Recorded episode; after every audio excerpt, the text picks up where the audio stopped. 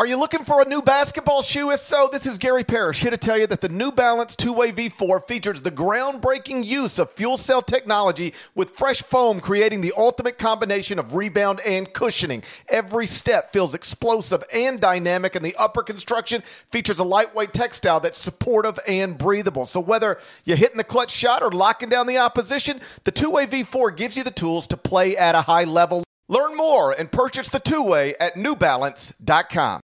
The all new Hyundai 2024 Santa Fe is equipped with everything you need to break free from the dull work week and embark on an adventurous weekend with your family.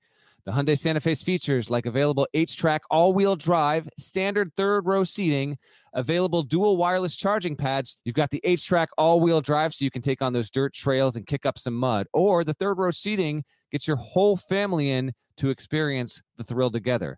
The dual wireless charging pads make sure that no one gets stuck in the great outdoors with a dead cell phone. Think about those adventurous activities you can do, like me taking a ski trip up with the family, maybe going on a camping expedition, anything and everything. Learn more about the all new Hyundai Santa Fe at HyundaiUSA.com. Call 562 314 4603 for complete details.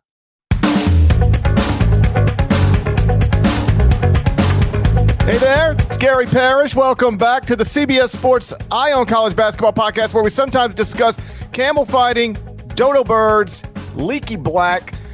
The Eye on College Basketball podcast is, of course, presented by Jersey Mike's Subs. Jersey Mike's, a sub above. Matt Norlander is here with me. He's at home in Connecticut. I'm in a hotel room in kind of rainy and cloudy New York City. If you're watching on YouTube, smash the like button like you're Brandon Davies. You have consent. And If you haven't yet, subscribe to the YouTube channel.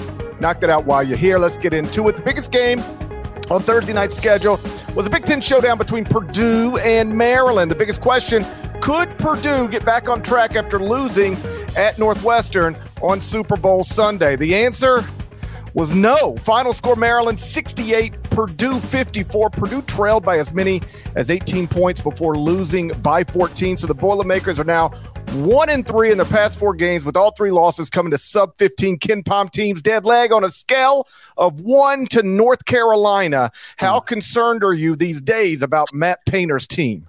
How about a three? But sub 15 KenPom teams, that seems like a stretch for qualification there, GP. Sub, that, fi- sub that, 50 is something. That's called, a, that's, that's, called, that's called a fact.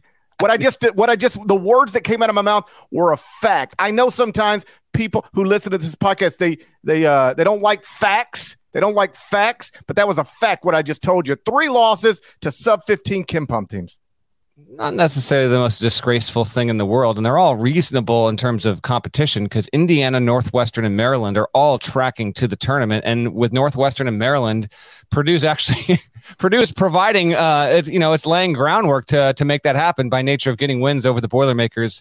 And yeah, three of the past four games for Purdue have been on the road.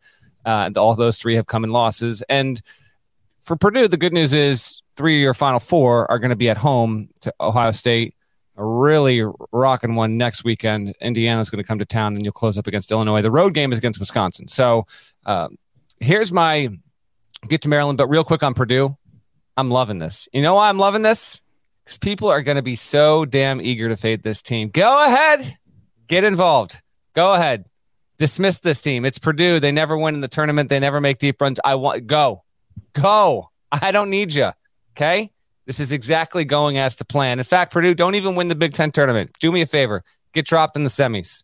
Still have I have the same amount of faith in this team to make the Final Four as I did a week ago, two weeks ago, three weeks ago losses were inevitable. No, it has not. Sep- it, it was never separated from the rest of the sport. I still think that Purdue is capable of winning the national championship. I still like them as much as almost anyone to win four games in the NCAA tournament.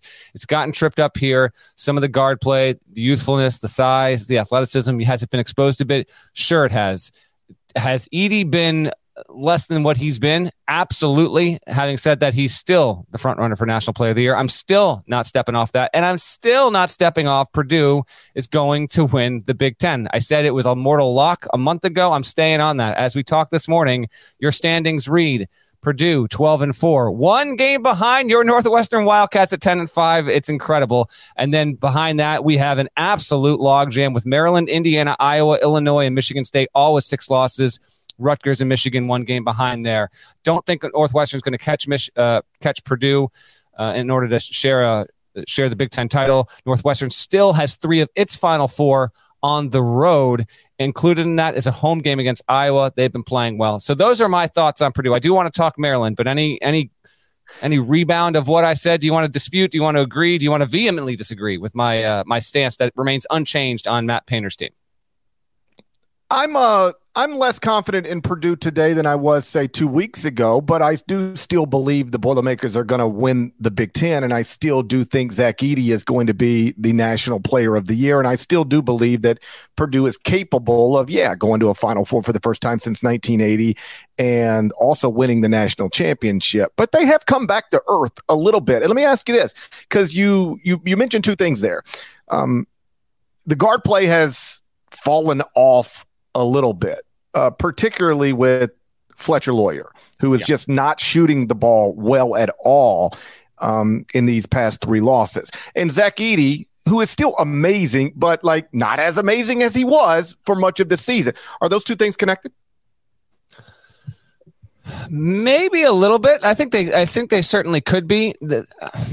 I, I think a big reason why Purdue has done what it has done, or not done what it's done, is teams are effectively doubling Edey. Mm-hmm. I think Edey a little bit like I'm not saying he's in his own head, but like a lot of this was coming on when I sat down and interviewed him less than a month ago. Like he was he's able he is capable of handling this, but as it was as he said in in my feature on him, he it it was starting to feel surreal that this was actually all kind of happening, and so maybe there was some internalization there, and he's just going to get through this this bumpy patch, and then we'll look up in a couple of weeks. And, uh, you know, I, I, wouldn't surprise me if Edey's got a couple more 34 and 20 games in him. It just wouldn't. Um, with freshman guards, I just think this is inevitable. Like they've never played this level of competition, particularly because they weren't five star players. Now, Braden Smith has moments. He's unafraid, and I still think they've got a lot of big moments to come. But yeah, I think there is something to that. But I will add, and I know that you'll agree. I know that Painter hasn't made a Final Four yet. And I'll have something. I talked with him about it when I went went out to Purdue. I'll have a story about that kind of stuff sometime either later in February or in March. But uh, there are a few coaches better, I think, equipped.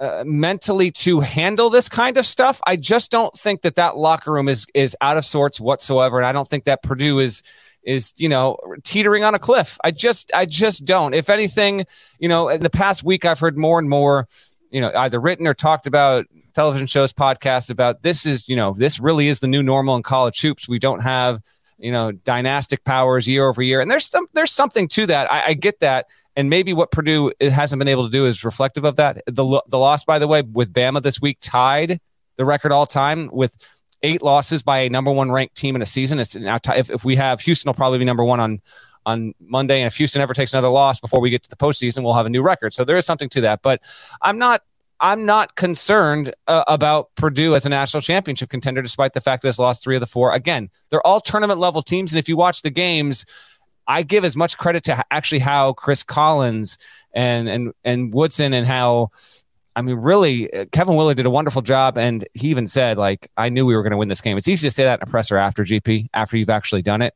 But I believe him if you would have gone to him five hours before the tip that he would have had a high degree of confidence they're going to pull it off, and credit to him. They did. Uh, one thing I've noticed with Painter's um, post game press conferences over the, you know, after, I don't want to say each of these losses, but certainly after uh, multiple losses, is he talks about toughness. He talked about it last night. He talked about it. Maybe it was the Indiana game. Like, we've got to be tougher. And that can be interpreted, uh, uh you know, a lot of different ways. But it is clear to me that he he thinks that's an issue with his basketball team. Uh, the the thing that was different about Thursday night's loss from the other losses that Purdue has suffered this season, they're up to four now, obviously, is that in this one, in the second half, they really never threatened to win the game. And in the other three losses, they were in them in the final minute. In the loss to Rutgers, they were ahead 15 seconds left. Mm-hmm. In the loss to Indiana, is a one possession game in the final minute. Lost to Northwestern, one possession game in the final minute. This game, they trail by double digits for the final eight minutes, never threatened late. And they only shot and this circles back to the guard play, 15.4% from three, which is obviously a problem. And it's actually been a problem in every loss this season. The loss to Rutgers, seven of 23 from three. The loss to Indiana, six of 18 from three. The loss to Northwestern, five of 22 from three. The loss to Maryland, two of 13 from three. That's 20 of 76 from three in the four losses, 26.3%. Now, Purdue, broadly speaking, is not a good three point shooting team, even when it's playing well. They shoot 33.2% from three on the season. That's 216th nationally. But the Boilermakers are especially uh, bad in, the losses. That 26.3% from three in the losses, if that were actually their season average, it would rank dead last. I was, about to, I, I was going to yeah. say it was going to be about 350, but you're saying it would be the worst in the country. It okay. would be literally tied for last in the country. So let me ask you this How big of a problem is that? We both believe in Purdue. Let the record reflect that.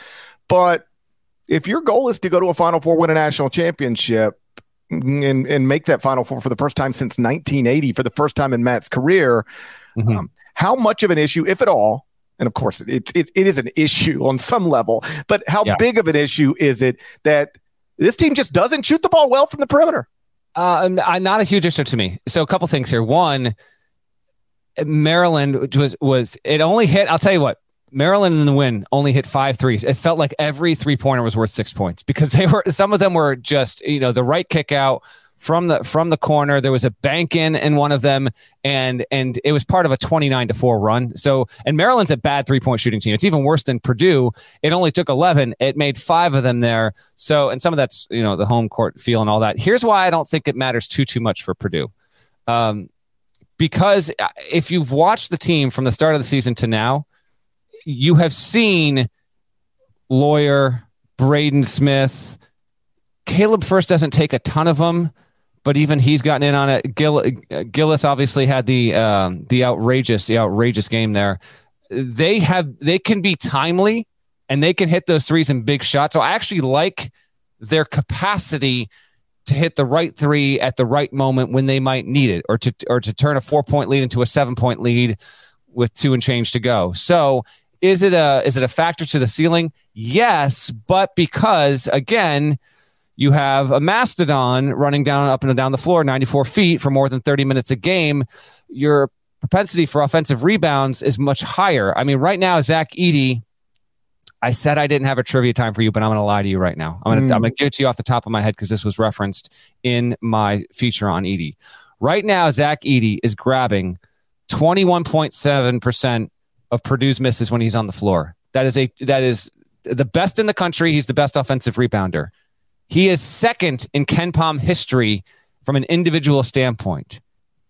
Can you guess who the all-time leader is? You will know it if you read the story and it, and and it comes to mind, but I'm guessing that's not the case. Tell me how many minute read that was again. A solid like 12 minute read. That's a, who's got that kind of time?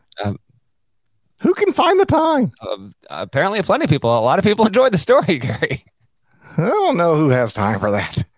All right, how about I narrow it down to you? No, it's, it's, it's, got, it's Oscar Tshiebwe. It is not.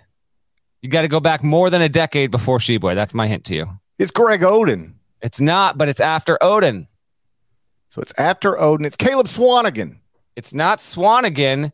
It is a player for a team that uh, that you couldn't love more than right now. It's DeJuan Blair. It is DeJuan Blair. Look Love at you. 23.6. DeJuan Blair, Pitt 0809. DeJuan Blair, all six, seven of him. One of my favorite front court players of the 2000s. He grabbed 23.6% of, per, of Pittsburgh's misses in 2008, 2009. That is the individual offensive rebound rate record in KenPom history. That Pitt team, oh, by the way, was third in KenPom that season, went to the NCAA tournament was a one seed and lost to Villanova famously with that four guard attack in the uh, in the Elite Eight. Um, that Pitt team did get knocked off in the Big East tournament by West Virginia, and uh, yeah. Anyway, so and, and, I'm I'm going on off a tangent here, My, but I, that's why I don't have concern about Purdue's three point inconsistency. I think there's just enough with the misses that they'll get those second chance opportunities, but it is a factor. Um, you ran through it, but real quick, what's left for Purdue? Ohio State on Sunday on CBS. It's America's most watched network. It's the network of stars. After that, Indiana on February 25th at Wisconsin on March 2nd, and then home against Illinois on March 5th. Three home games, one road game. Should be favored in all four. So, like I said, I still think Purdue wins the Big Ten by multiple games, but the Boilermakers are now just one game ahead of Northwestern in the loss column of the Big Ten standings. Purdue 23 and 4 overall, 12 and 4 in the Big Ten. For what it's worth, I moved them down to fourth in the top 25 and 1 behind Houston, Alabama, and Kansas. Now on Maryland. I moved Maryland into the top 25 and one mm-hmm. at number 25. They're now 18 and 8 overall, 9 and 6 in the Big 10. They're 8 and 8 in the first two quadrants with zero additional losses. All eight losses are in quadrant one. They're six and one in their past seven, got wins over Purdue and Indiana, 14 and one at home. With the lone loss, you'll remember this. To UCLA by 27. Mm, how do you how do you never lose at home except for that one time when you nearly lost by 30? Cronin, baby. That's how. No well, surprise. That's, the, that's the, obvious answer. That's the obvious. Yes. I, am sorry. That was a rhetorical question. it, it was rhetorical. what, a, what a stupid question I asked. One one team had Mick Cronin and the other team didn't. So you get so you get what you get. They're up to Maryland, 16th at KenPom, 19th in the net, 20th at Sagarin. That's the good news. The bad news is that bad news. We got uh, the morning after that Matt, by the way, oh, quick thought. Okay, give me the bad news, but before you give me the bad news, can I get your? I'm not going to shame any student body for rushing the floor. You do what you got to do. I just that that had vibes of like we hadn't won a home game all season, and we're they Maryland fans were deep into it. Purdue's had a had its opposing fan base rush the floor on them seven of the past eight games overall. Quick review of uh, of the intensity of that court storm on Thursday night in College Park. Well, I used to be anti court storm because it's dangerous. Like people, people do get hurt and can get hurt. Now I've just decided I don't care. You know, like get hurt if you want to. It doesn't matter to me anymore. Like I, I'm just I'm worried about my own children. I, I don't. Whatever happens to everybody else's, that's that's on you guys. So um, I, I'm ne- I'm never going to shame a student section for having fun, for being fired up. I agree. Like, and I so, just was surprised they were that into it. I mean, I, I, that was just you know. Well, it was a big game. Even even Kevin Willard after the game talked about how big this was for him, for the program, for these players. Um, the players talked about how big it was. Like one of the players, um, like said, coach talked to us in the locker room and just said, "Remember where you were last year, and now think about where you are right now." And it is pretty dramatically different. Robert Half research indicates nine out of ten hiring managers are having difficulty hiring. If you have open roles chances are you're feeling this too. That's why you need Robert Half. Our specialized recruiting professionals engage with our proprietary AI to connect businesses of all sizes with highly skilled talent in finance and accounting, technology, marketing and creative, legal, and administrative and customer support. At Robert Half, we know talent. Visit RobertHalf.com today. Robert Half research indicates 9 out of 10 hiring managers are having difficulty hiring. If you have open roles, chances are you're feeling this too. That's why you need Robert Half. Our specialized recruiting professionals engage with our proprietary AI to connect businesses of all sizes with highly skilled talent in finance and accounting, technology, marketing and creative, legal, and administrative and customer support. At Robert Half, we know talent. Visit RobertHalf.com today. So there's a lot of good news. A lot of good news. But there is bad news. Here we go. What do you got? Biggest win of the season. Mm-hmm. You crack into the top 25 and one. I know it's coming. And now this you got to go to This is good news. Now you got to go to Pinnacle Bank on Sunday. Now you got to go to Pinnacle Bank on Sunday. It's not a problem. How how unfortunate is that? You get your biggest win of the season, and then somebody says, "All right, guys, get on the plane. We have to go to that torture chamber known as Pinnacle Bank. I don't think it's going to be an issue. All right, I'm relieved. Whew. It was close there, but Hoiberg's done a good job. He's done enough certainly to to get himself another another year there. But yes, it is. If you if you side with GP, it's it's tough news for me. I just I'm I'm mark me down for a 14 point Maryland win. They're going to walk right into that building. They're going to walk right in on Sunday. They're walking. They're walking right in. Jahmir Young, who's come on. You think Jahmir Young is scared of Pinnacle Bank? I think he should be. I think he should be. You know, like uh, somebody that doesn't know better isn't scared to touch a hot stove, but you mm-hmm. should be. He might not know better.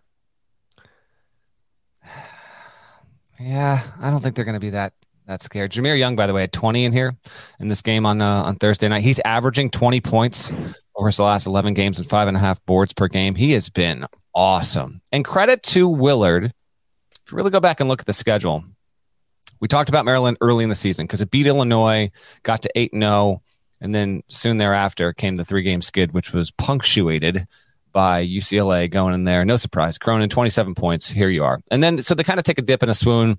And almost a month ago, Maryland was a 12 and 7 team, two games under 500 in the Big Ten, and just looked like it was going to be headed to the NIT. Now it's flipped its fortunes entirely. Won six of the past seven. The only loss, reasonable one by five against Michigan State 10 days ago here, and comfortably, comfortably in the field. Not a lock, obviously not a lock, but if you really look at what's remaining, Maryland fans have plenty of rosiness on this Friday because they know by getting the win over Purdue and getting such a high quality quad one win, it's at Nebraska. Then you're home to the worst team in the league in Minnesota. Then you're home against Northwestern, obviously winnable, quite winnable. And then at Ohio State, which is drifting out toward Neptune these days. And then you're at Penn State. We'll see where the Nittany Lions are in terms of their tournament hopes, period. So, uh, very good percentage that Maryland is going to make its way into the NCAA tournament in year one under Kevin Willard, and that is proving to be, you know, among the four or five best immediate return hires at the high major level. He uh, he was long connected to that job, even as Seton Hall season kind of went along last season. Lo and behold, he got it, and immediate dividends. Good on the Terps, huge win, and uh, and I I'm eager to see what they can do once we get to March because they feel like a team that is genuinely dangerous if they get the right matchup. Again, they don't they do not shoot the three pointer well whatsoever, and they're not going to. I think consistently scare you with that roster, but there's enough guys like I've seen Hakim Hart make g- big plays. Donta Scott, I love him as a college player. Jahmir Young has been on a rocket for the past six weeks here, so there's enough that I think they can. They they they are the classic example to me. GP, let's just put them let's put them on the 10 line. Broadly speaking they could be better than that. They could be worse but let's put them on the 10 line. They could take take their they could face the seven and it's almost like an afterthought. Maryland wins by 10 it barely catches anyone attention. And then they get into the second round. They're playing a two and they're really if it's the right kind of two like they're giving them a push and they're one of those classic high major double digit seeds almost one breaks through the sweet 16 every kind of year i could see maryland being that group if it's able to continue playing in the style and the momentum it's had over the past three weeks. I would have him closer to a seven seed than a 10 right, right. now, based on resume. Again, four quadrant one wins, uh, 500 in the first two quadrants, all eight losses inside quadrant one. But like, we'll let Jerry Palm figure that out. Real quick on um, Northwestern, mm-hmm. because I think sometimes on these Friday podcasts, we don't spend a lot of time on stuff that happened Wednesday night because by the time you get to Friday, it just feels old. Um, but Northwestern did beat Indiana on Wednesday night to extend its winning streak to four games. I don't know if you remember this. A few weeks ago, we were talking about Northwestern and Clemson and Pitt, I guess it was. You know, the, these schools where the coaches entered the season on the hot seat and they were doing well. And I, I can't remember what what our actual answers were I remember um, we said Northwestern wasn't going to go. I was thinking about this. We yeah. said it wasn't going to go because we looked at the schedule and we're like, this is just going to be too much. Like they're not, they're not yeah. going to be able to uh, overcome it. Okay, I think what I said was in. yeah, go ahead, hit the button. Hold on, I'm looking at. There's a couple of them here. Here we go. Here we go. Here's one. I was wrong. Yep, that's one. And then uh, where's where's mine? I gotta I gotta do it. Here we go. That one's on me. I was I, wrong. I think uh, I said NC State. We, there were four schools we were talking about: NC yeah. State, Northwestern, Pitt, and Clemson. Four schools where the coaches entered on the hot seat and we're all having perhaps career saving seasons. And I believe where I landed, somebody can fact check me if they want to. I believe where I landed was NC State gets there. Yep. Northwestern does not. Mm-hmm. And either Clemson or Pitt, one of the two. That's where you you were like one of the two. I think I forced you to pick one, and I want to say you said Clemson and go to hell Pitt. I think that's what that's not yeah. what I said. I think I I think I said Pitt. Uh, I'm a I'm a believer in in in Pitt, but since then, like Northwestern hasn't lost. they they they they they. What else is? What do you you think? I'm surprised by this information. anyone listening to this podcast is surprised by this information? So Northwestern is now one game back in the loss column of Purdue in the Big Ten standings. Now Purdue again is going to be favored in each of its next four game final four games of the of the regular season. So I, I I'm not going to ask you, do you think Northwestern can win the Big Ten? Because I don't think you think Northwestern can. Neither do I. But let me ask you this, because we got into a not not a spirited debate, but a um a, a real debate in the CBS uh, broadcast center on Wednesday night. My my my friend and colleague John Rothstein was in studio with me, and he said that. And remember, this is before Purdue lost at Maryland, but still, my answer would be the same. He said that Chris Collins should be the Big Ten Coach of the Year. And I said, no, no, no, no, no, no, no. Chris Collins is having an awesome season, but the Big Ten Coach of the Year is Purdue, Matt Painter. Where do you fall on that?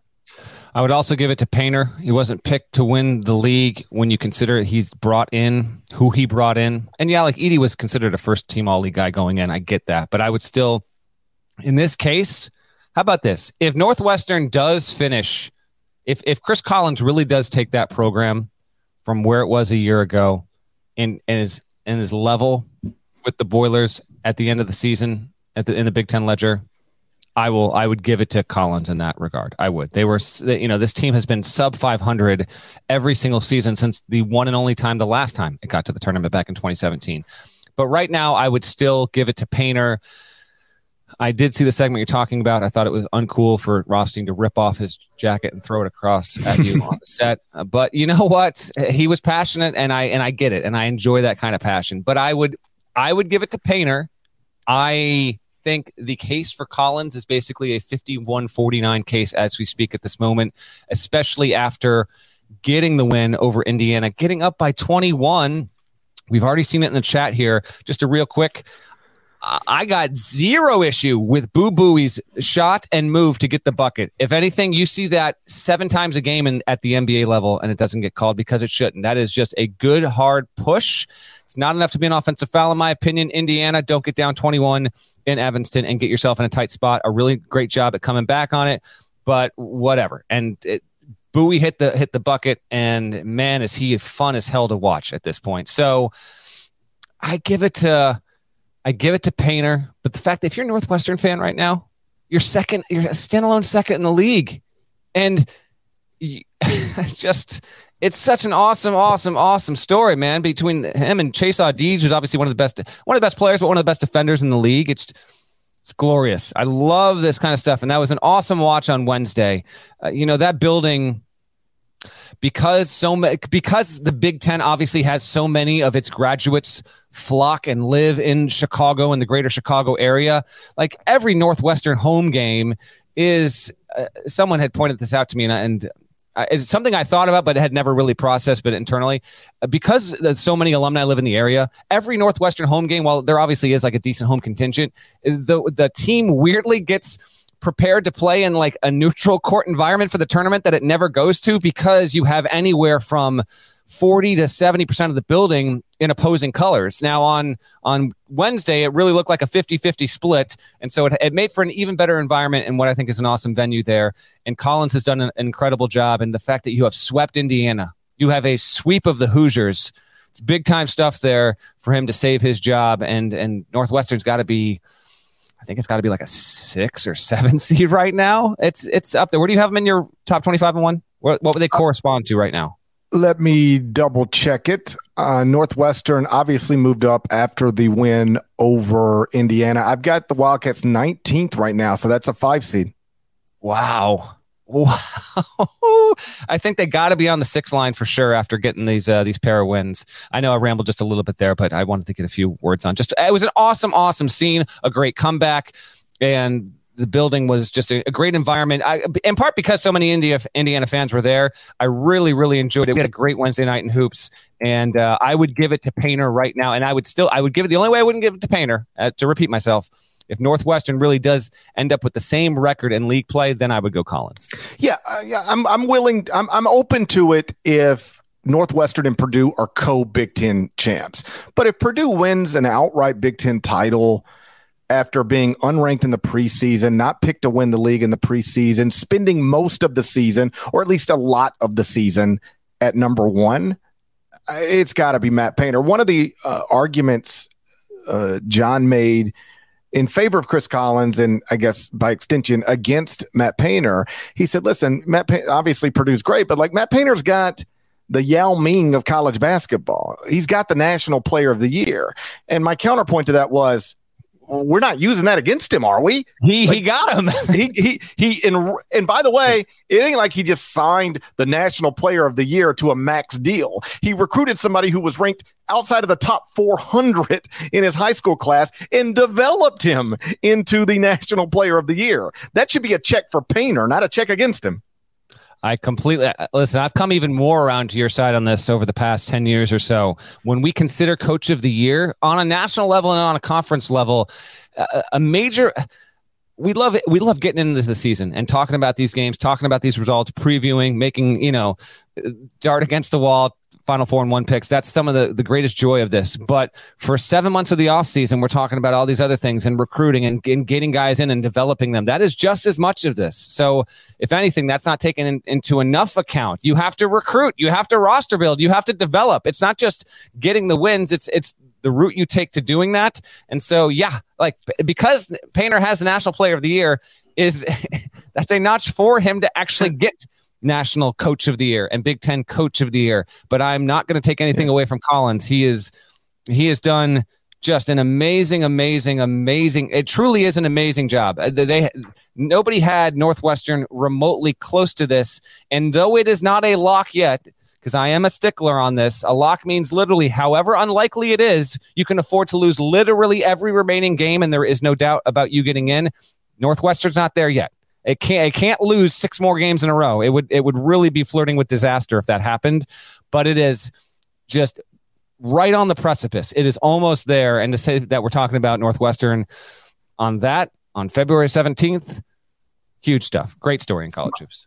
My biggest complaint, and then we'll move on with Coach of the Year awards, is that it is often overachieving Coach of the Year award, um, which which leads to um, guys who actually do their job really well, which is set themselves up for success.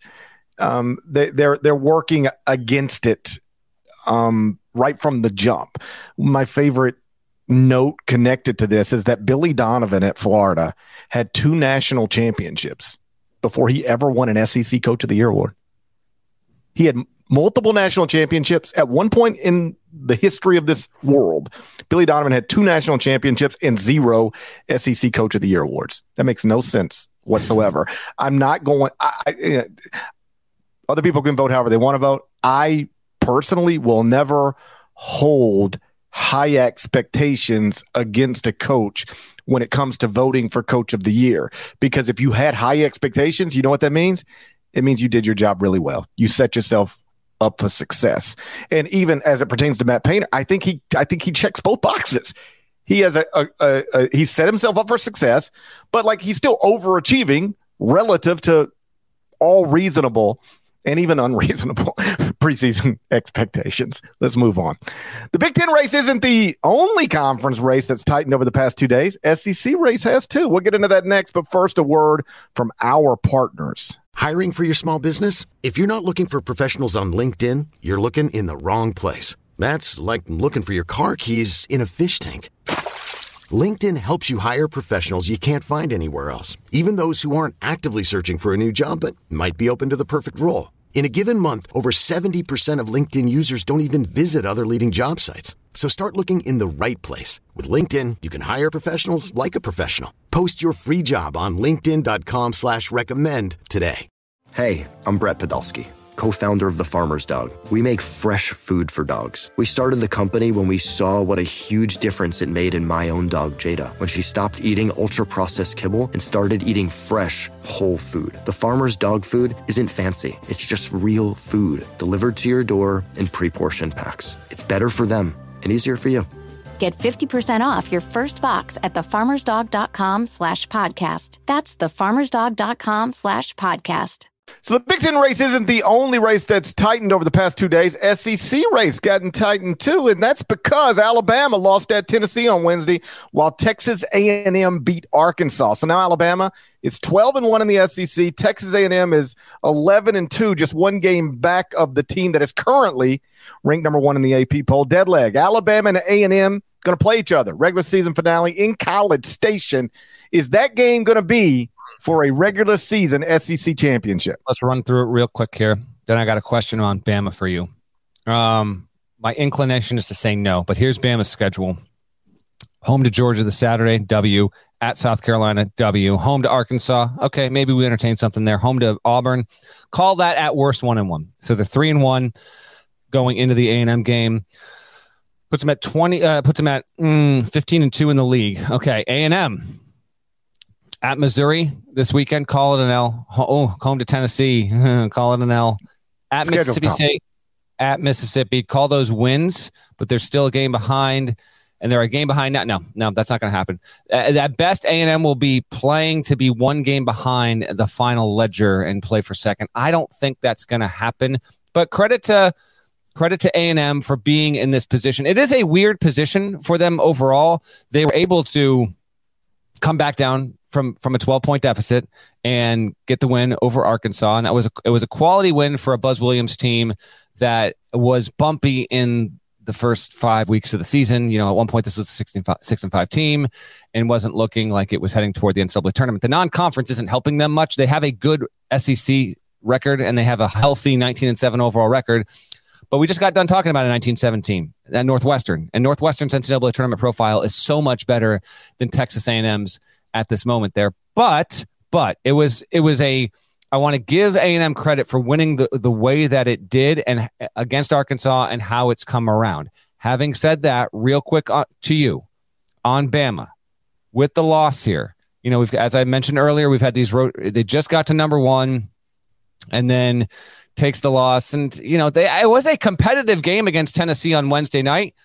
Zakai Zeigler looked awesome in that game. And Tennessee, you got you, you stepped up in a big moment, and, and I and I like to see it. You know, Jonas Aidoo playing the best game of his college career. That was wonderful to see. But for Bama, if you look at the four losses, got run by Connecticut at PK eighty five. Played a fun game, but Gonzaga outplayed them and won by 10 in Birmingham back on uh, December 17th. Got booted out of the building 93 by an Oklahoma team that's not going to the tournament. And then was in a good game, but, you know, bang the gavel, Tennessee wins, and there's no dispute about it. So Bama is a fun team, dangerous team. It's 15th in points per possession at KenPom. And it's had four losses that have been clear cut, three of them by double digits, and a couple of them were smoke shows. So I just want, like, I think Bama might be, thought we might have reached a point here in the past two, three weeks where most agreed that Alabama, you write them into the Sweet 16 minimally and like it, it barely any hesitation to the Elite Eight. I just wonder if we not, might not be setting ourselves up for some shock value here, given the the losses are to good teams for the most part. Oklahoma's not even a top 50 team, but it's not a bad team. But UConn has Final Four potential. Gonzaga has Final Four potential. Tennessee has Final Four potential. And all three of those games, they were they were clear cut losses on Bama's side. What's your reaction to that? it's a concern if you're an Alabama fan because they have shown that they are obviously very capable of, of bombing anybody. And that is a combination of personnel and style of play. But when you get blasted at Oklahoma, and I don't want to say didn't show up at Tennessee, but they played poorly at Tennessee. It's actually a testament to how good that team actually is that they played so poorly. And a lot of it was because of Tennessee, or at least some of it was because of Tennessee.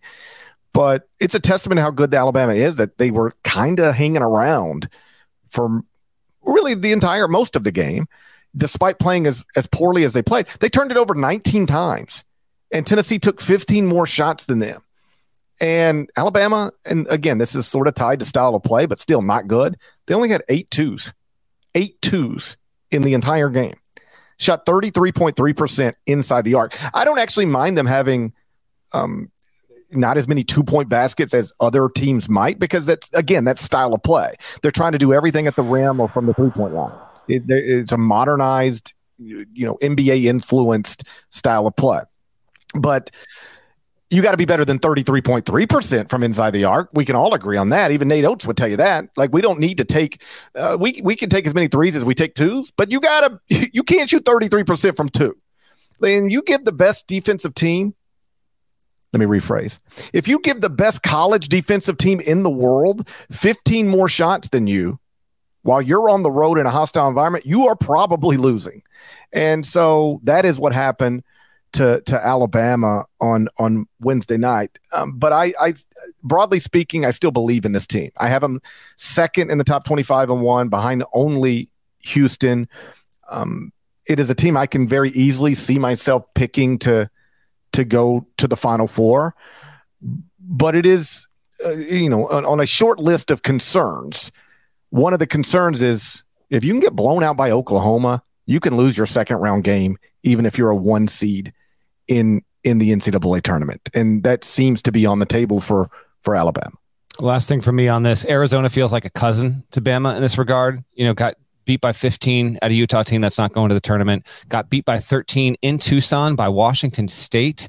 Got rolled at at Oregon back, you know, a month plus ago, and then had the weird, super weird uh, loss at Stanford last weekend. So Arizona's another one where.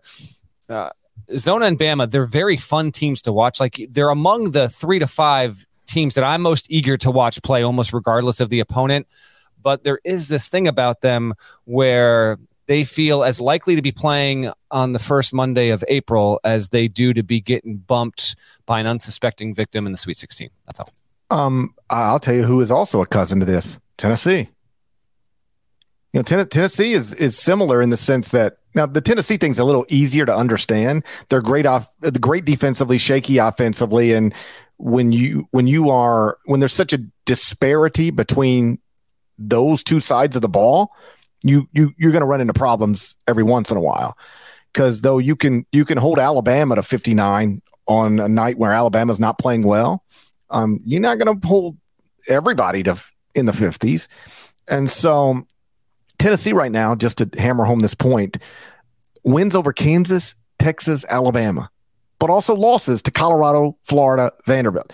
UT has three wins over teams ranked in the top 10 at KenPom and mm-hmm. 5 mm-hmm. losses to teams ranked 40th or lower at KenPom and four losses outside of quadrant one. I, I tweeted this. Did you? I don't know if you saw it. If not, we'll I call it a tri- okay trivia time. All right, let's do it.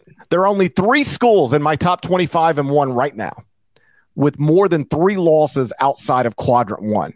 I just told you Tennessee quad one. one quad, not just just quad one. Outside of quadrant one, everybody else in the top 25 and one has okay. three or fewer yeah. losses outside of quadrant one. There are three schools that have more than three losses outside of quadrant one in the top 25 and one. Tennessee is one of them. Okay, so I got the other two. Let me cheat and just look at your rankings. Is it detailed in your lead? No. Okay. Um, all right, let me look here. Uh, okay, scrolling down. More than three outside of quad one. All right, not Houston. Uh, not Bama. We just talked about them. Certainly not Kansas. It is not Purdue. It's not UCLA. Uh, you can start outside the top ten because I don't have okay, any. Okay, okay, okay, okay. Any of these teams in the top ten. Um, it ain't Mark Cat. Oh, give me give me three guesses for two teams. The first one I'm seeing that I'm almost wondering. Xavier's got seven. I'll say Xavier's one. Xavier's not one of them. Ooh, okay. Uh, Tennessee is one. Miami is not one. I feel like every Iowa State loss is a quad one loss. Um, it's almost impossible for a Big Twelve team to, to have to have more than than three losses outside of quad one. I'm looking. I'm looking. I'm looking. Um, you'll, know, you'll, know, it when you see it. I'll know it when I see it. Well, we, have talked about both. Scrolling down, I got to be Maryland. Not Maryland. It's Pitt. Pitt's in here. It's got to be Pitt, right? Pitt. Pitt is one of them. Pitt has okay, five, and then Pitt has five losses outside of quadrant one. Okay. Five. Are they all quad? Just out of curiosity, are they all quad twos? No, they have four quad two losses and a quad four loss at home to Florida State. Pitt. Oh has, yeah, yeah, yeah. Okay. Pitt has five losses outside of the first quadrant, which is more than any other team I have in the top 25 and one. So there's one more team in this group. Once again, it's just Um, a fact. I know. Um, this is hard to pick. GP, just tell me I, because there's a lot of candidates, but I don't, I don't reel off like six names. Who's the other one? St. Mary's. You know what? I wouldn't. Have, I should have guessed that, but they were only at five total losses, so I didn't know if they would have uh, would have qualified there. Tennessee has four losses outside of quadrant one. St. Mary's has four losses outside of quadrant one. Pitt has five losses outside of quadrant one. Nobody else in the top 25 and one has um has more than three. This episode is brought to you by Progressive Insurance. Whether you love true crime or comedy, celebrity interviews or news, you call the shots on what's in your podcast queue. And guess what? Now you can call them on your auto insurance too with the Name Your Price tool from Progressive. It works just the way it sounds. You tell Progressive how much you want to pay for car insurance, and they'll show you coverage options that fit your budget. Get your quote today at progressive.com to join the over 28 million drivers who trust Progressive. Progressive Casualty Insurance Company and Affiliates. Price and coverage match limited by state law. I'm Sandra, and I'm just the professional your small business was looking for. But you didn't hire me because you didn't use LinkedIn jobs. LinkedIn has professionals you can't find anywhere else, including those who aren't actively looking for a new job but might be open to the perfect role, like me. In a given month, over 70% of LinkedIn users don't visit other leading job sites. So if you're not looking on LinkedIn, you'll miss out on great candidates like Sandra. Start hiring professionals like a professional. Post your free job on linkedin.com slash recommend today. Okay. You want to pick some games? Nada. Turn your mic on because it's time for the final four and one. And I need to know, I need to know how big is my lead now? You don't have a lead. Not yet, at least. But hey, But- give 'em- There's but- good news. There is very, very good news. You're all tied up. You are e- you guys are even. I, I cannot believe it. This is another straight week. Rice, Of, and I don't care. Okay, even Steven, but let me ask you this. Did you remember to count our Super Bowl picks? Yeah, we were Y'all the same. still We both took the Chiefs. We both took the Chiefs. yeah. Oh, damn. I thought that could have been a difference maker for me. I thought so too. Oh, dude, come on. All right. I don't know what- Game one. Saturday, noon Eastern. Oh, my worlds are colliding. Illinois at number 14, Indiana, inside Tom Crean Hall. You can watch it on ESPN. KenPom has it Indiana minus four. Mm-mm-mm. One of two things. One of two things happens Okay. on Saturday afternoon. All right. Either the internet goes full speed in Bloomington, or Tom Fornelli rises from the dead. Oh man. All right. Uh, Indiana won the first one. Won in Champaign back on January 19th by 15 points. Helped really kickstart this renaissance happening in Bloomington. Uh I gotta take I gotta take IU here. The, you said it's four. Yeah, I, I will go. The Hoosiers gather themselves and recover well after the loss against Northwestern, and they win this one. I think this game has the potential to get um, crazy in a good way, but I will go. I will say Indiana takes care of business at home. How about this? Over under. Let's go over under total here. Well, let's look at Trayce's recent games. Let's do this for fun. All right, so Trayce in his past four games has gone for 23, 28, 20, and 25 points. And he has gone for 10, 11, 18, and 7 rebounds. So let's combine points and boards for Trayce Jackson Davis. I'm going to give you over under over under 37 and a half points and boards for Trayce Jackson Davis. What are you going with? Man, that's a lot. It is it is a lot, but he has uh he has cleared that number twice in the past four games. No, I'm going under. I will also go under. I think Indiana wins the game and covers. My official pick is Indiana, but I that, I'll go under on that Trayce Jackson Davis. Um, for Illinois, I, I'm just sort of scrolling through it here. Um, they haven't won a road game like this all se- They did win at Pinnacle Bank. They did win at so Pinnacle your Bank, statement remains correct. They have not won a road game like this. but they haven't won a road game like this. That's a big ask. That's a big ask to go into. What do they call Assembly Hall now? It's something, something, something Assembly Hall. Um, I don't like it. Whatever it is, Simon Skjodt, I think is. I think that's how you pronounce it. whatever it is, I don't like that part. gentleman's name. I'll Well- do respect. I'll do respect. I'll do respect. I don't like. I don't like that part. It did. It, goofs it up. Let's just call it Assembly Hall or the Dunk. I think you called it Tom Crean Hall. Oh yeah, it's Tom Crean Hall. Game two Saturday, 1 p.m. Eastern. Number 10 Tennessee at Kentucky inside Billy Gillispie Arena. You can watch it on CBS, America's most watched network. It's the network of stars. KenPom has it Tennessee minus four. Tennessee held Alabama to 0.85 points per possession. What do we think it's going to do? Uh, hostile territory. What do we think it's going to do to Kentucky in Rupp Arena? Ugh. Tough one. Hmm. All right. Kentucky got the win against Mississippi State on the road. Little ugly. Who cares? You got the win. You needed it. Now, how, can you respond, Wildcats, and get a second straight win here? And in doing so, just vault your resume because a loss and you're still you're dancing on the bubble. You're sitting right there on the fence, this way or the other way. I am gonna. You said Vols minus four. That's obviously the KenPom line. Uh, will that actually be the line for Caesars when it comes out? I will go.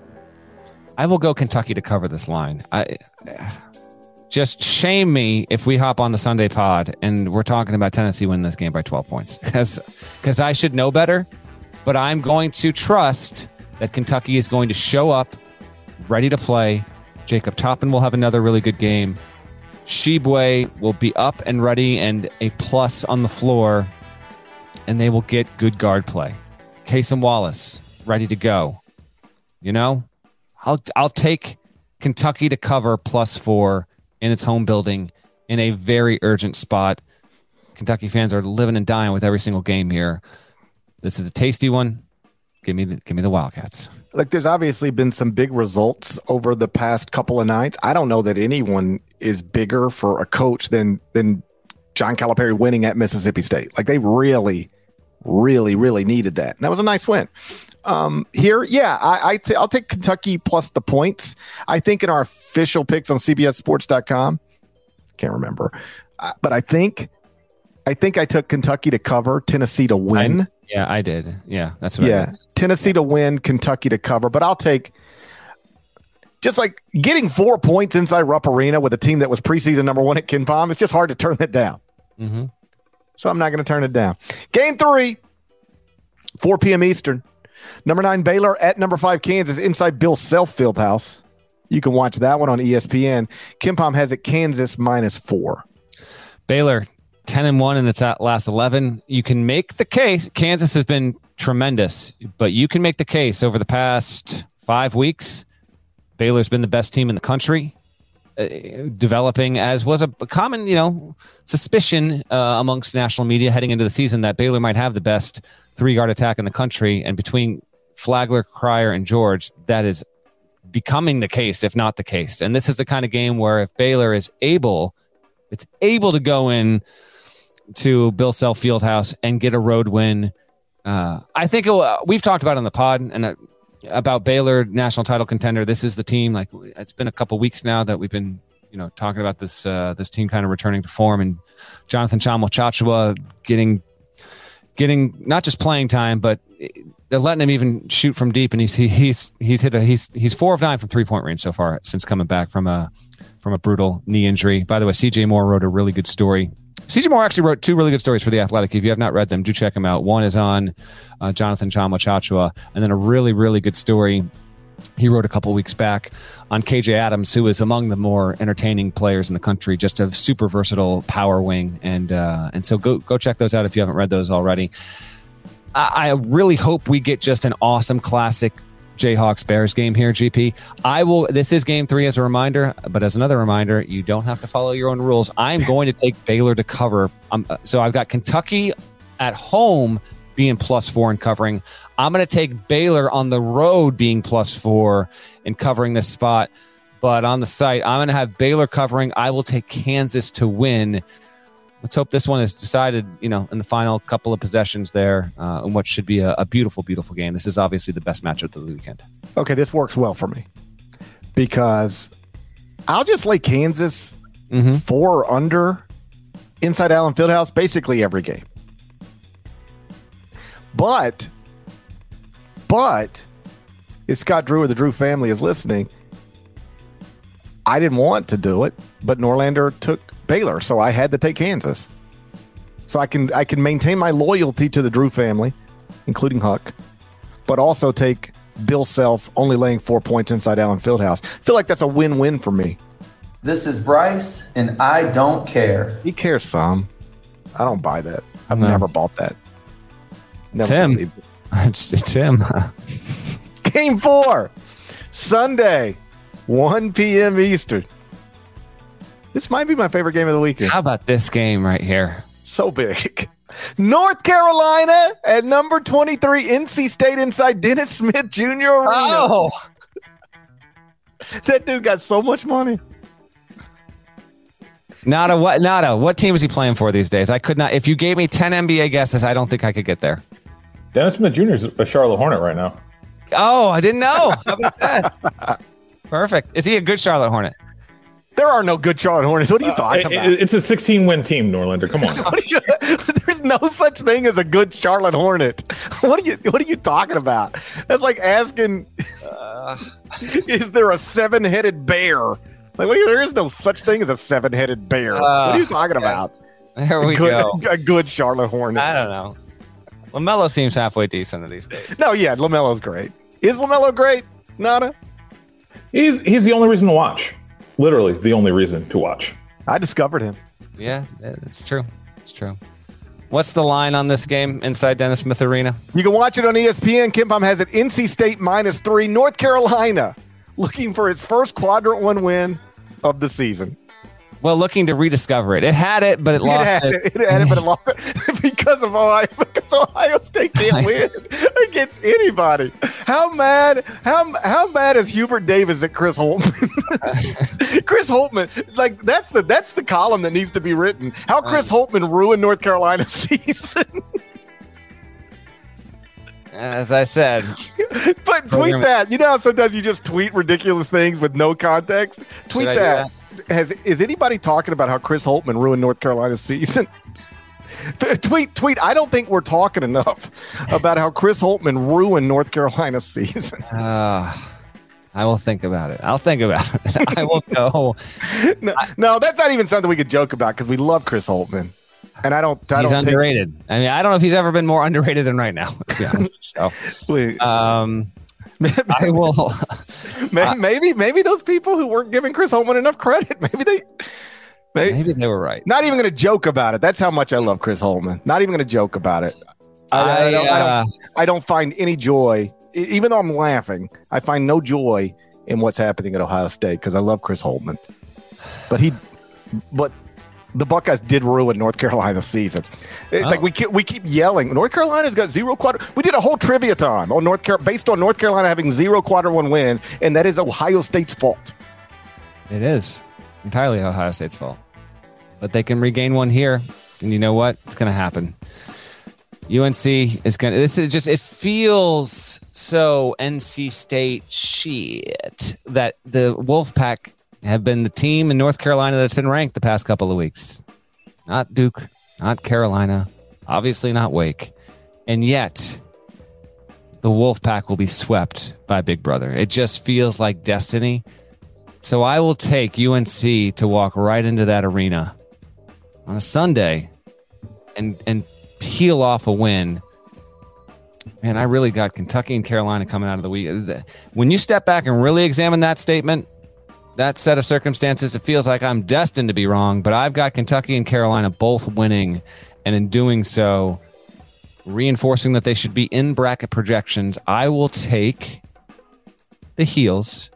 Shouts to Leaky Black. Oh boy.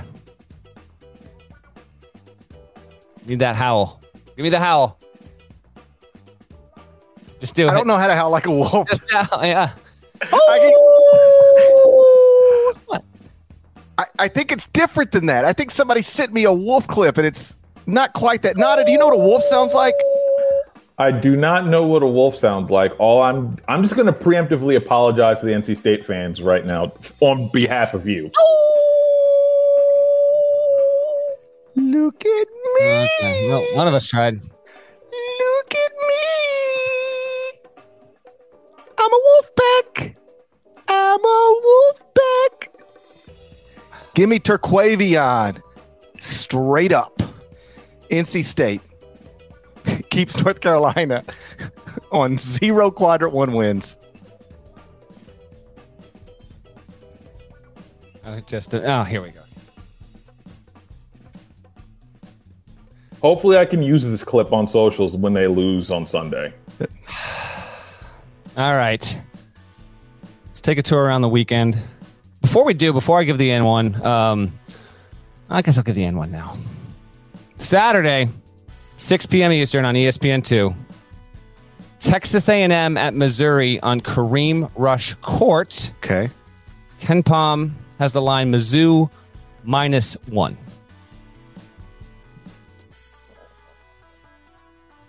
I'm laying the point with Missouri at home. I mean, Missouri's got some big wins at home. And Agreed. Texas A- Texas A&M has the weird Texas A&M. Every year, there's like the weirdest resume in the country, and and this year it is it is Texas A&M. These dudes started six and five with losses to Wofford, Murray State, and Colorado, and now Texas A&M is 11 and two in the SEC on a four game winning streak. But Missouri, who have they beaten at home? Beat Illinois on a neutral, beat Kentucky at home, beat Arkansas at home, beat Iowa State at home, one at Tennessee at the buzzer. Missouri in Missouri in the home building, Kim English Arena. on Kareem Rush Court. Uh, shouts to Kareem Rush, one of my favorites from the early 2000s. I also am taking Mizzou in this spot. Um, but we'll see. Um, Mizzou just got completely throttled on Tuesday by Auburn. So, Man, it, I mean, that game was over like that. correct. It was done early. So, But here's here's the thing with Missouri. Um, you get you get throttled like that. I made this point um, somewhere, wherever wherever it is you make points. There's still all seven losses for Missouri are still inside quadrant one, and they're eight and seven in the first two quadrants. So when you are above 500 in the first two quadrants with zero losses outside of quadrant one, that's a solid resume.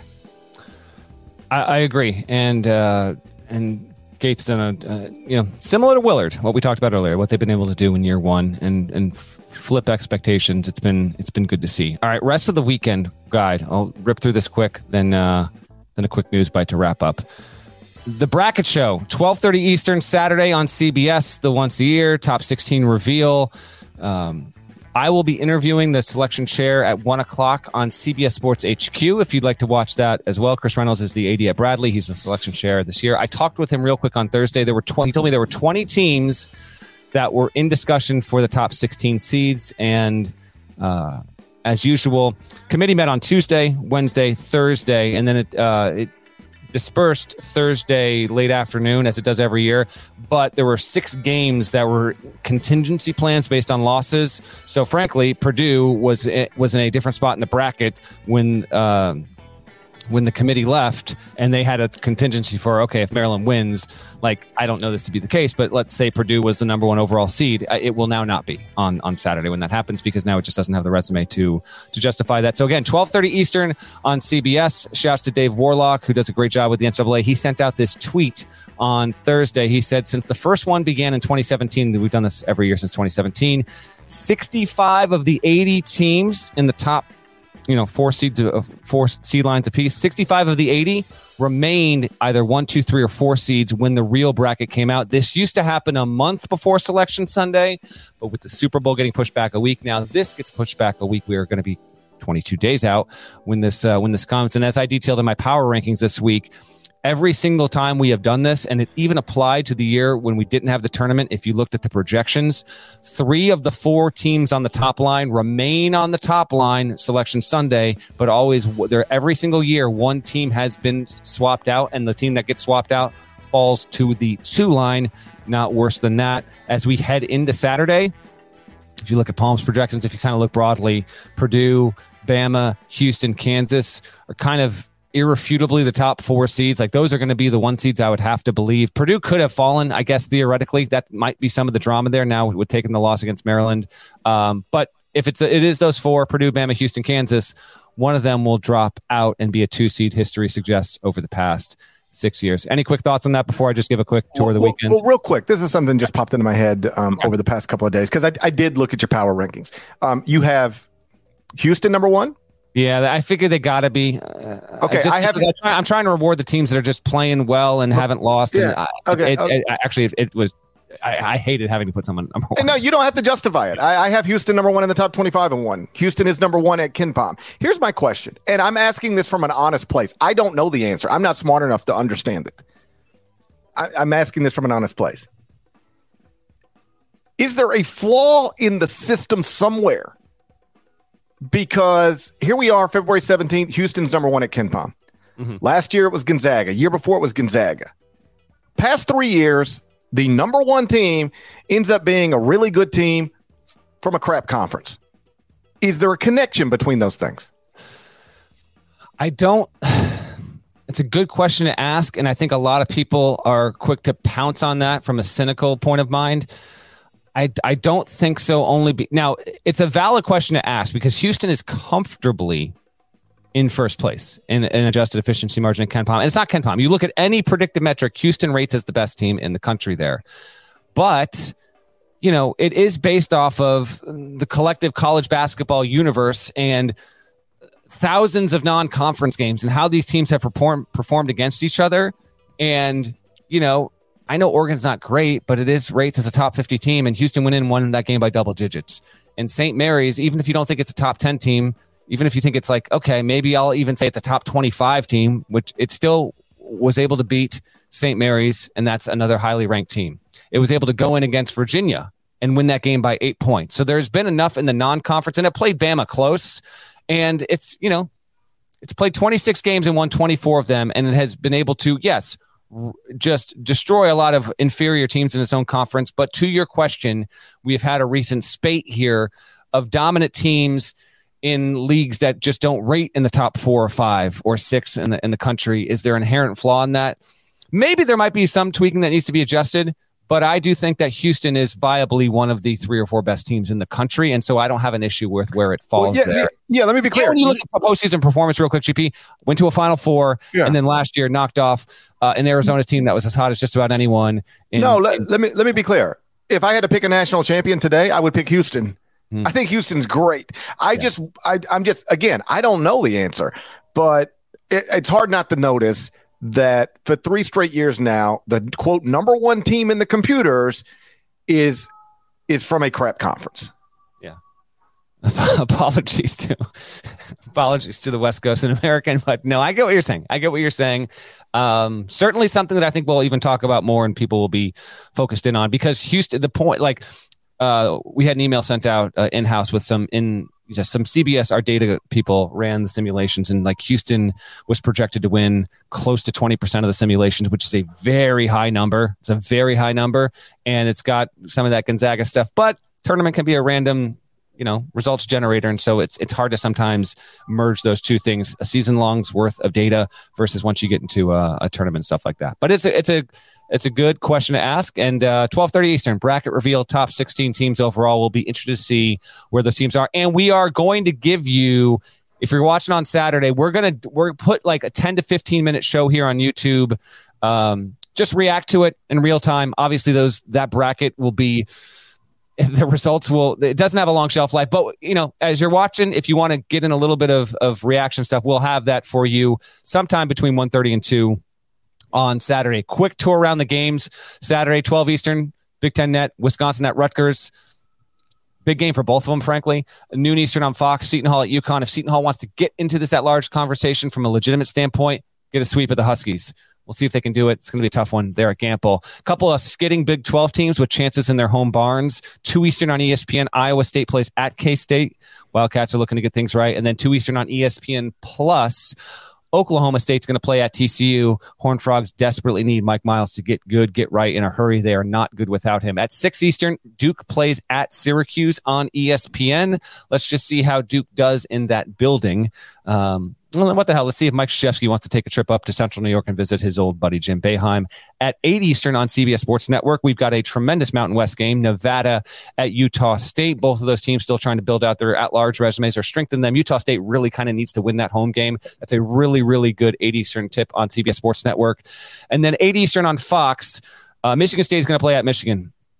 Obviously, there was the horrendous, uh, uh, you know, mass shooting that happened, senseless, infuriating, all of it earlier this week.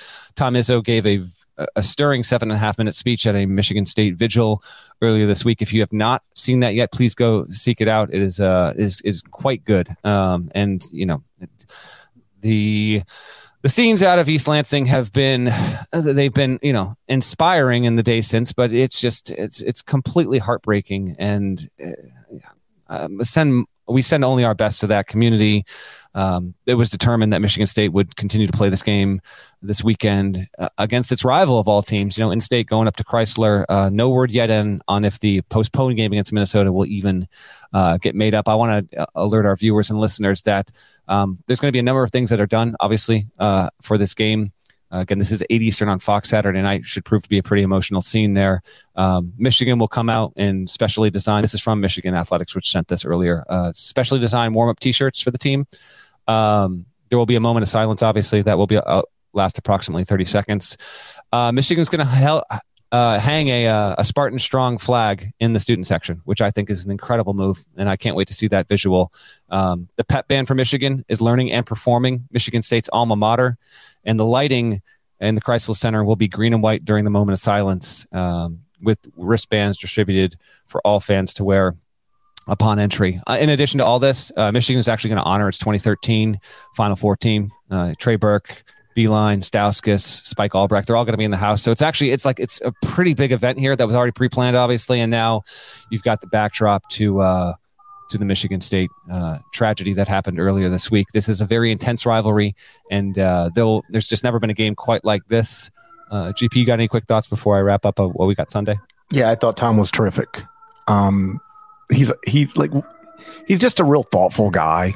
I mean, you and I have both known him for a long time. He's a real thoughtful guy, and you know, he sort of opened his speech by acknowledging you know, I, I did take some time to, to jot some words down to collect my thoughts and, and make sure I, I do this the way I want to do it. But I thought he was perfect. I, I texted mm-hmm. him and told him that, you know, like, Hey, that community, he likes to describe himself as just a basketball coach, but he's so much more than that, especially on that campus, especially in that community. And I thought, I thought he was great. You know, obviously there's no magic wand to wave and undo this senseless, ridiculous, um, you know latest act of gun violence and mass murder on a college campus. But i thought tom did a really good job of of trying to uh, connect with that student body and um, share his thoughts in a way that i'm going to assume were it was helpful. Yeah yeah, absolutely. Now it was a really impressive speech, and uh, you know, I know we have a lot of listeners in that state, in that area, and we do send our, our very best to you, and that'll be that'll be quite the scene there. A uh, secondary backdrop to all like, this is like I, I, I thought about this. You know, I think anybody who listens to this or knows me at all understands where I stand on gun violence and the gun problem in this country. It has impacted basketball like at least four different times this season. Mm-hmm. Virginia canceled a game because of gun violence mm-hmm. um, within its um, university community. Football players killed. Um, an Alabama player has been charged with murder um, in connection to gun violence that killed a young woman.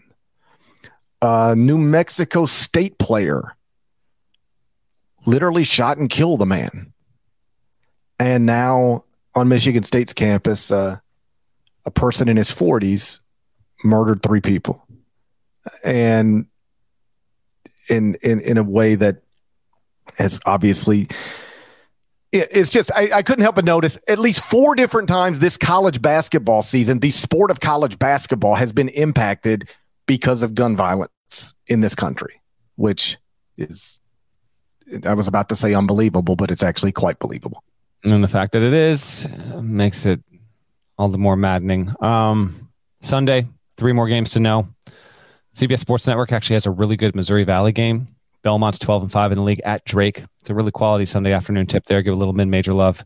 Also at 3 Eastern on ESPN, Memphis will play at Houston. We'll see if the Tigers, which are, you know, just trying to remain in that tournament conversation, and they're there, but uh, Kendrick Davis, he hurt. Do we know? Is he going to play? I, I, I missed We don't know if he's going to play.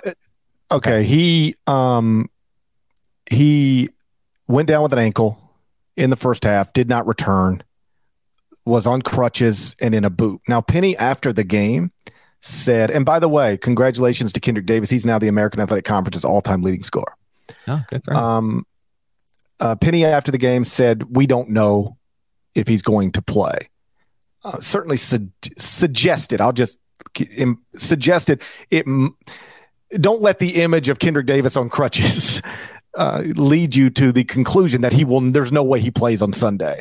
They're leaving open the pro- possibility, and they did say he was in a boot for precautionary reasons.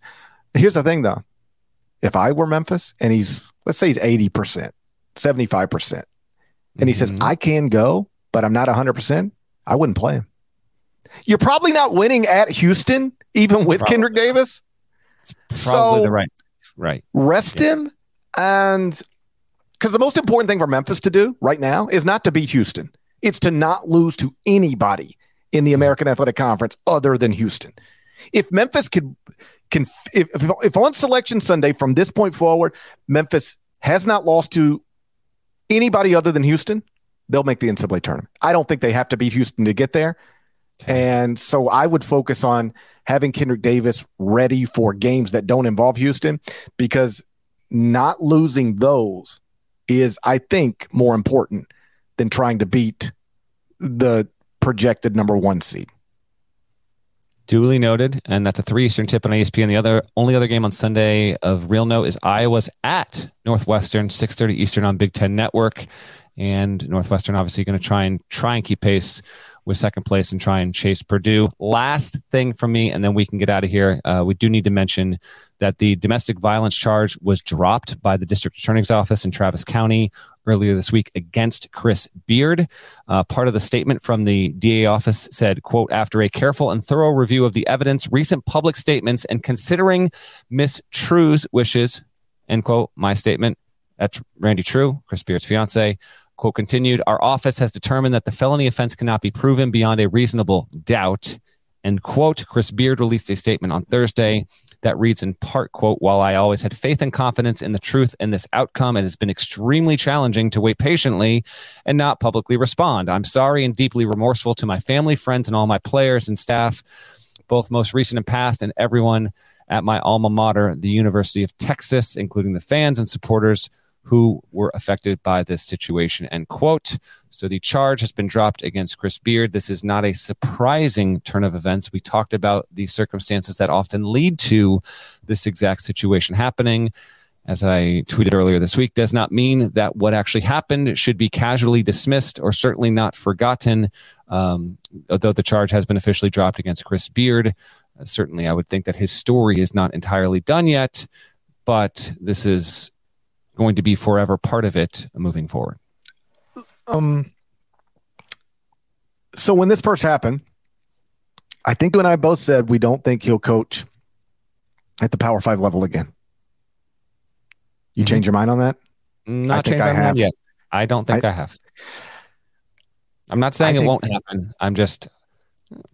I've heard from a few people that still aren't that confident on it. I don't know. It's, I was on a I was on, I was on a, a, show earlier in the week, and they asked me about it, and there were three hosts, and all three of them were like, "If I were running an athletic department, I would hire him," and that was just interesting to me because, um, you know, I, when this first happens, it's like, oh well, he's done, and yet here we are, just you know, a few months later, and people are like, I would hire him.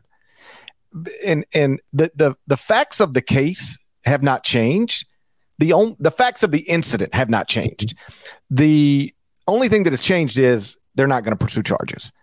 And people really get caught up on, hey, there were no charges. The charges got dropped. Like that, that's something when you're trying to rationalize or justify something, the go-to thing is, but the charges got dropped. And you know, as, as one of the hosts put it, you hire Chris Beard, it's going to be um, some bad PR for a day or a week. But then you've got one of the best coaches in the country. So why would you not do it? And I saw just randomly um Ole Miss fans tweeting, literally tweeting the Ole Miss athletic director saying, Hey, if we make a coaching change, let's look at Chris Beard. So that's where we are. Um, I would disagree with the people I was talking to about it's just a day or a week of bad PR because and if you're comfortable with this, then then you're comfortable with it. But the, the, the whole Chris Beard thing is not just going to go away in a week. You hire Chris Beard and he's your head coach. Every time you go on the road, people are going to be chanting things about that incident. Students are. You'll never get away from that. If you go to a Final Four, this will be part of the story. If you win a national championship conference, anything, this will always be something that is written about your school that is discussed. It will never go away. Do you want to deal with that? I guess reasonable minds could could reach a different conclusion on that. But I do believe somebody's going to give him a shot. I think Chris Beard's going to be coaching again in college basketball and probably sooner rather than later. Can I get an answer from you on that? Uh, well, wait. Well, uh, it's it's logical to conclude that will be the path this eventually goes down. Um, someone is asking in the chat, does Beard now have a case for wrongful termination against uh, the University of Texas? Uh, I did have someone who specializes specifically in this kind of stuff reach out to me earlier this week, and that person basically said that they were texting with me. Let's see if I can get this real quick. I want to use their exact language. Okay, this person said, um, he would only sue this this person who specializes in, in law and litigation. He will only sue if he's unable to secure future employment. Statute of limitations notwithstanding the clock will start ticking. So this person who is familiar with this area in general um, believes that there could be a potential case against texas by beard but in doing so you bring all of this stuff. You bring discovery into the picture and it it it certainly would you know, it would not be a positive from a public standpoint for Chris Beard to, to, pursue that. But if there were no coaching future for him, they could see that happening. So, um, to the question that was asked in the chat, I understand the question why it was asked. Um, I don't, I don't know if it will be going down that road. Somebody, and I only bring this up in the chat because somebody brought it up in studio the other night. Like, what about New Mexico State? And I'm like, you, New Mexico State cannot hire Chris Beard. Like, they cannot deal with more bad PR. So like I'm not saying Chris Beard can't get hired at a school like New Mexico State. It just can't. It can't be New Mexico State. But I do think it'll be somebody. Um, because somebody will hold a press conference and talk about it was one bad night. The charges were dropped. The fiance identified herself as the initiator. I'm just telling you how this is going to go down. I'm not telling you I agree with it. I'm just telling you we will reach a day where Chris Beard is introduced as the next basketball coach somewhere, and somebody will say all of these things. He's already paid a significant price. He lost his dream job at Texas. The fiance um, refuted the affidavit and described herself as the aggressor, and the charges were dropped.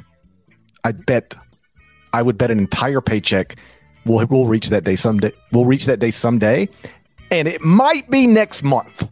It's it not might be next month. That's that, that is that is something that is on the table. Yes.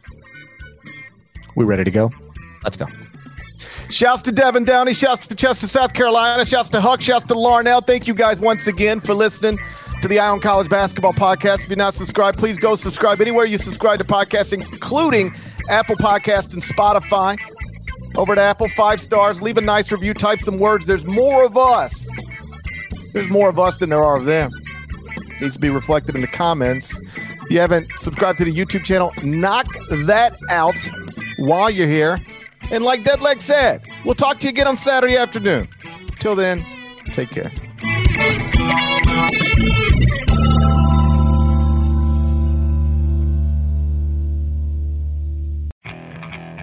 Okay, picture this. It's Friday afternoon when a thought hits you. I can waste another weekend doing the same old whatever, or I can conquer it. I can hop into my all new Hyundai Santa Fe and hit the road. Any road. The steeper, the better. Because my all new Santa Fe is available with HTRAC, all wheel drive, so I can hit the trail without a worry in the world. Heck, with three rows and best in class rear cargo space, I can pack the whole family in with all our gear. We've got available dual wireless charging for our phones, so we'll never lose touch with civilization, and we won't lose touch with the primordial power of Mother Earth. So, which is it? Waste the weekend or do something a little more epic? And conquer it in the all new Hyundai Santa Fe. Visit HyundaiUSA.com or call 562 for more details. Hyundai, there's joy in every journey.